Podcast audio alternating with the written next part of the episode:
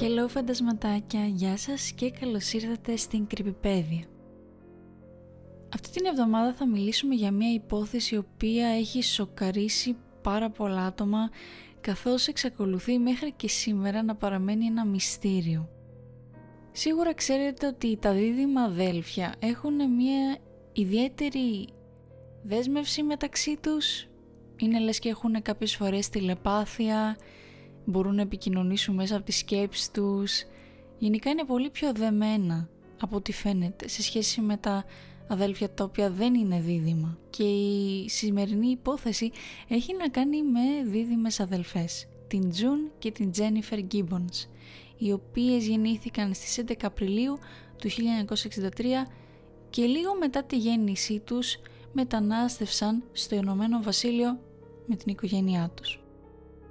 Ωστόσο ήδη από την αρχή της παιδικής τους ηλικίας είχαν προβλήματα διότι ως τα μόνα έγχρωμα παιδιά στο σχολείο τους είχαν υποστεί πάρα πολλές φορές bullying από τους συμμαθητές τους και ήταν τόσο έντονο και τραυματικό που οι υπεύθυνοι και οι δάσκαλοι του σχολείου τις άφηναν να φύγουν 5-10 λεπτά νωρίτερα για να μην συναντήσουν τα παιδιά στο σχόλασμα και υποστούν επιπλέον bullying.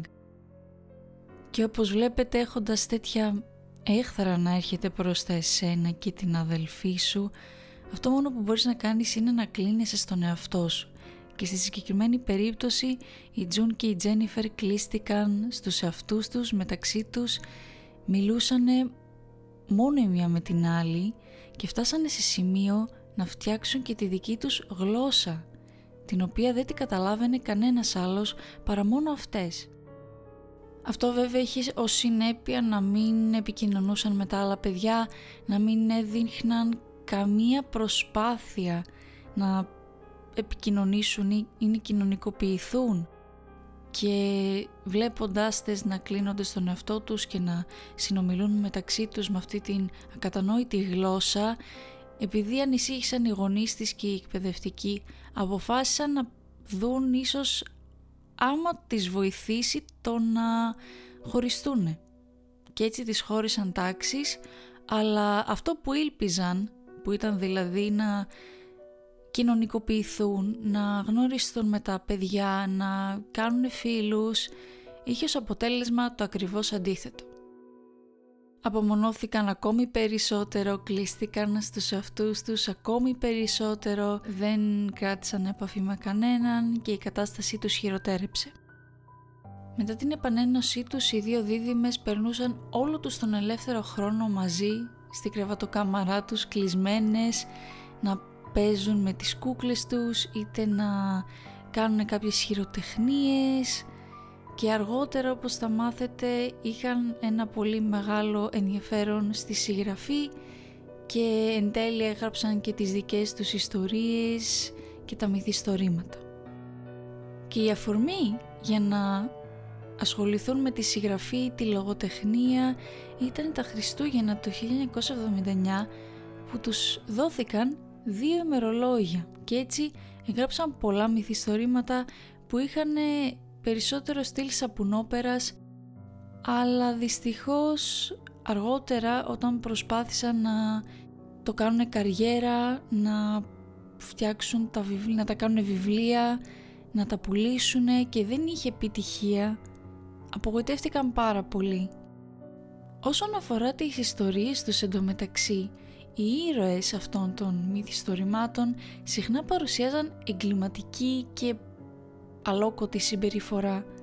Να αναφέρω τώρα ε, σε ένα μυθιστόρημα της Τζένιφερ λέει εδώ ότι ένας γιατρός σκοτώνει το σκύλο του προκειμένου να δώσει την καρδιά του σκύλου στο παιδί του διότι το χρειαζόταν για να ζήσει. Το σκυλί όμως συνέχιζε να ζει μέσα στο παιδί και προσπαθούσε να πάρει εκδίκηση από τον γιατρό. Με αυτό που θα ακούσουμε αργότερα κιόλας πιστεύω ότι υπάρχει λόγος που ο σκύλος συνέχισε να ζει μέσα στο παιδί καθώς αντικατοπτρίζει το πώς ένιωθε η Τζένιφερ και η Τζουν μεταξύ τους διότι δεν ήταν μια απλή σχέση δύο αδελφών που τυχαίνουν να είναι δίδυμες κιόλας. Υπάρχουν πολλά περίεργα πράγματα τα οποία θα αναφερθούν αργότερα. Όπως ανέφερα και πριν, οι δύο αδελφές ασχολήθηκαν πολύ με την συγγραφή αλλά παρόλο που προσπάθησαν να πουλήσουν βιβλία με τα λίγα χρήματα που είχαν στην άκρη, δυστυχώς δεν υπήρξε μεγάλη επιτυχία και απογοητευμένες άρχισαν να κάνουν μικροεγκλήματα και κάποια στιγμή καταδικάστηκαν και για εμπρισμό.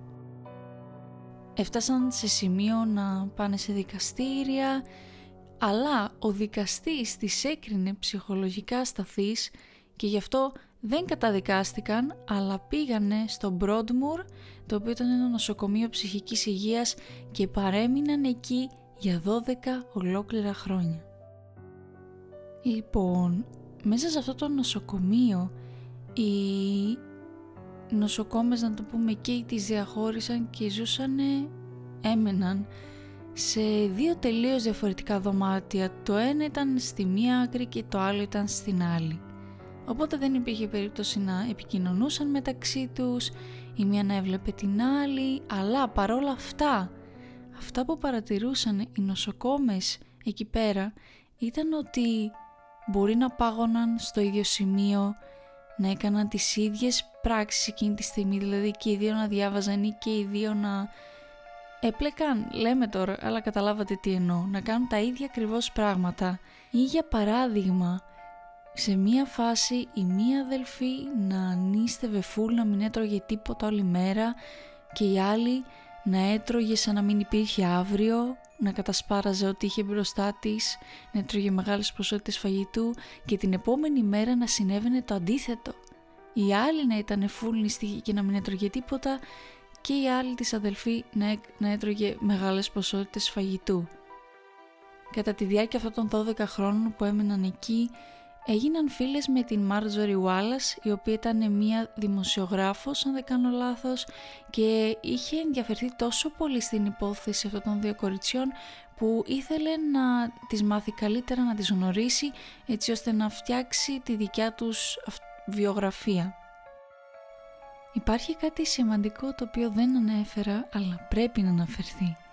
Ξέρετε όταν σκέφτεσαι ότι στη συγκεκριμένη περίπτωση είναι δύο αδελφές που και οι δύο είχαν άσχημα περιστατικά που τις συνέβησαν και σκέφτεσαι ότι εντάξει τουλάχιστον είχαν η μία την άλλη και ότι θα τα καταπολεμήσουν και στη τελική θα βγουν σώες και αυλαβείς αλλά το θέμα είναι ότι και μεταξύ τους η σχέση τους δεν ήταν πάντα καλύτερη.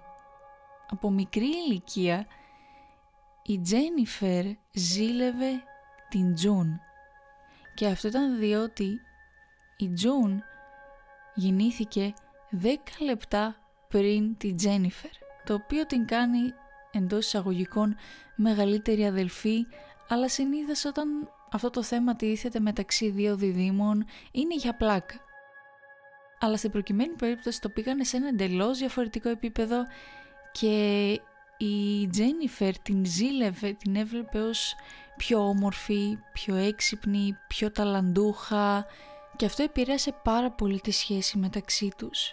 Όπως λέει και η Τζουν ένιωθε την ματιά της Τζένιφερ να έχει μια έτσι δολοφονική λάμψη, πολλές φορές μάλωναν μεταξύ τους και παρόλο που περνούσαν πάρα πολύ χρόνο η μία με την άλλη υπήρχε αυτή η έχθρα και αντιπαλότητα που όσο περνούσε ο καιρός γινόταν όλο και μεγαλύτερη. Κάποια στιγμή αφού είδαν ότι τελικά δεν είναι τόσο ψυχολογικά ασταθείς και επικίνδυνες όσο πίστευαν, αποφάσισαν να τη στείλουν σε ένα άλλο νοσοκομείο ψυχικής υγείας, το οποίο δεν ήταν τόσο ε, αυστηρό όσον αφορά την ασφάλεια. Πριν όμως πάνε στην κλινική Caswell, κάποιες μέρες πριν τέλος πάντων, η Marjorie Wallace η δημοσιογράφος που είπαμε πριν τις επισκέπτηκε για ένα απόγευμα για να πιούν το τσάι τους, να συνομιλήσουν και αυτό που έγινε είναι ότι η Τζένιφερ της λέει ότι θα πεθάνει. Και η Wallace μένει άφωνη και της λέει «Μα γιατί, είσαι ακόμη 31 χρονών, έχεις όλη τη ζωή μπροστά σου για ποιο λόγο να κάθεσαι να λες και να σκέφτεσαι τέτοια πράγματα; Και η Τζένιφερ της απαντάει επειδή το αποφασίσαμε. Και μέσα από τη συνομιλία η Ουάλλας ανακαλύπτει ότι καθ' όλη τη διάρκεια παραμονής τους στο νοσοκομείο είχαν μια τόσο μεγάλη πίστη και ήθελαν να το εφαρμόσουν. Δηλαδή πίστευαν ότι μία από τις δύο πρέπει να θυσιαστεί έτσι ώστε η άλλη να καταφέρει να ζήσει μία κανονική ζωή. Και το πίστευαν τόσο έντονα που μίλησαν και μεταξύ τους για το ποια τέλος πάντων θα θυσιαστεί για την άλλη και η Τζένιφερ τελικά ήταν αυτή που εντός εισαγωγικών θα θυσιαζόταν για την κανονική ζωή της αδελφής της. Τον Μάρτιο του 1993 που οι δίδυμες θα έπρεπε να μεταφερθούν στη κλινική Caswell είδαν ότι η Τζένιφερ δεν μπορούσε να ξυπνήσει. Τη μετέφεραν κατευθείαν στο νοσοκομείο όπου και εκεί πέθανε από οξία μυοκαρδίτιδα που είναι μια ξαφνική καρδιακή φλεγμονή. Όμως δεν υπήρχε καμία ένδειξη για ναρκωτικά ή κάποιο δηλητήριο στο σώμα της ή κάποια ε, αιτία για το πώς συνέβη, γιατί τη συνέβη και θεώρησαν ότι ο θάνατός της ήταν από φυσικά αίτια. Η Τζουν επίσης αποκάλυψε ότι τις τελευταίες μέρες πριν πεθάνει η Τζένιφερ συμπεριφερόταν πολύ περίεργα, δεν μπορούσε να μιλήσει σωστά και κάποια στιγμή κοιμήθηκε στην αγκαλιά της Τζουν με τα μάτια ανοιχτά και εκεί είναι που απεβίωσε.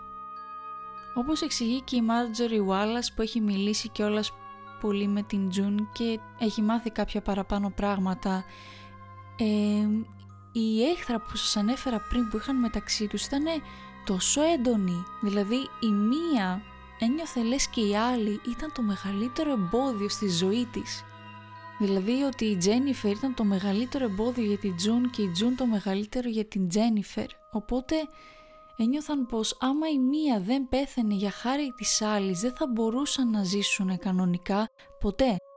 Ήταν λες και η μία ήταν η σκιά της άλλης που παραμόνευε και δεν την άφηνε ήσυχη. Το μίσος που είχαν η μία για την άλλη ήταν κάτι το οποίο δεν συνηθίζει να βλέπεις και το γεγονός ότι παρόλο που πέρασαν σχεδόν όλη τους τη ζωή μαζί, βασικά πες όλη τους τη ζωή μαζί και να βλέπεις ότι λες καλά δεν αγαπιούνται όσο τίποτα άλλο και να βλέπεις ότι υπάρχει αυτή η έχθρα και αυτή η πεποίθηση ότι ξέρεις άμα συνεχίσεις εσύ να ζεις δεν θα μπορέσω να ζήσω εγώ γιατί η μία είναι σαν να είναι το εμπόδιο της άλλης είναι πραγματικά περίεργο για το για ποιο λόγο συμβαίνει και για ποιο λόγο η μία νιώθει έτσι για την άλλη. Μόνο και μόνο επειδή ίσως η Τζένιφερ που γεννήθηκε πιο αργά να το πω έτσι, να θεωρεί τον εαυτό της κατώτερη από την Τζουν και να την ζηλεύει σε βαθμό που η Τζουν τη φοβότανε. Δεν υπάρχει πραγματικά καμία εξήγηση για όλα αυτά τα γεγονότα και συνεχίζει να παραμένει ένα άλτο μυστήριο μέχρι και σήμερα. Εννοείται ξέρουμε πως οι δίδυμοι έχουν μια πολύ έντονη, πολύ πιο έντονη βασικά, σχέση μεταξύ τους, το πώς επικοινωνούν, αντιδράνε, που είναι πραγματικά κάποιες περιπτώσεις είναι απίστευτες, αλλά αυτή νιώθω ότι πάει σε ένα τελείως άλλο επίπεδο, είτε επικοινωνίας, είτε αγάπης έχθρας μεταξύ αδελφών. Αυτή η υπόθεση λέγεται The Silent Twins ή αλλιώς τα σιωπηλά δίδυμα και μπορεί να σας φανεί περίεργο, αλλά όντως, όταν πέθανε η Τζένιφερ, μόνο τότε και από εκεί και πέρα κατάφερε η Τζουν να ζήσει μία κανονική ζωή. Και λοιπόν η ιστορία, βασικά η υπόθεση αυτή φτάνει στο τέλος της. Σας ευχαριστώ πάρα πολύ που την ακούσατε, ελπίζω να σας άρεσε, να την απολαύσατε και να την βρήκατε τόσο μυστηριώδης και περίεργη όσο τη βρήκα κι εγώ. Αν θέλετε να βρείτε το podcast στο Instagram, υπάρχει και είναι το παπάκι κρυπηπέδια. και αν γουστάρεις τρομακτικά παιχνίδια, gameplay, βασικά live stream. Υπάρχει κανάλι στο YouTube το οποίο και τα δύο link θα είναι κάτω στην περιγραφή του επεισοδίου. Και πάλι σας ευχαριστώ πάρα πολύ που με ακούσατε.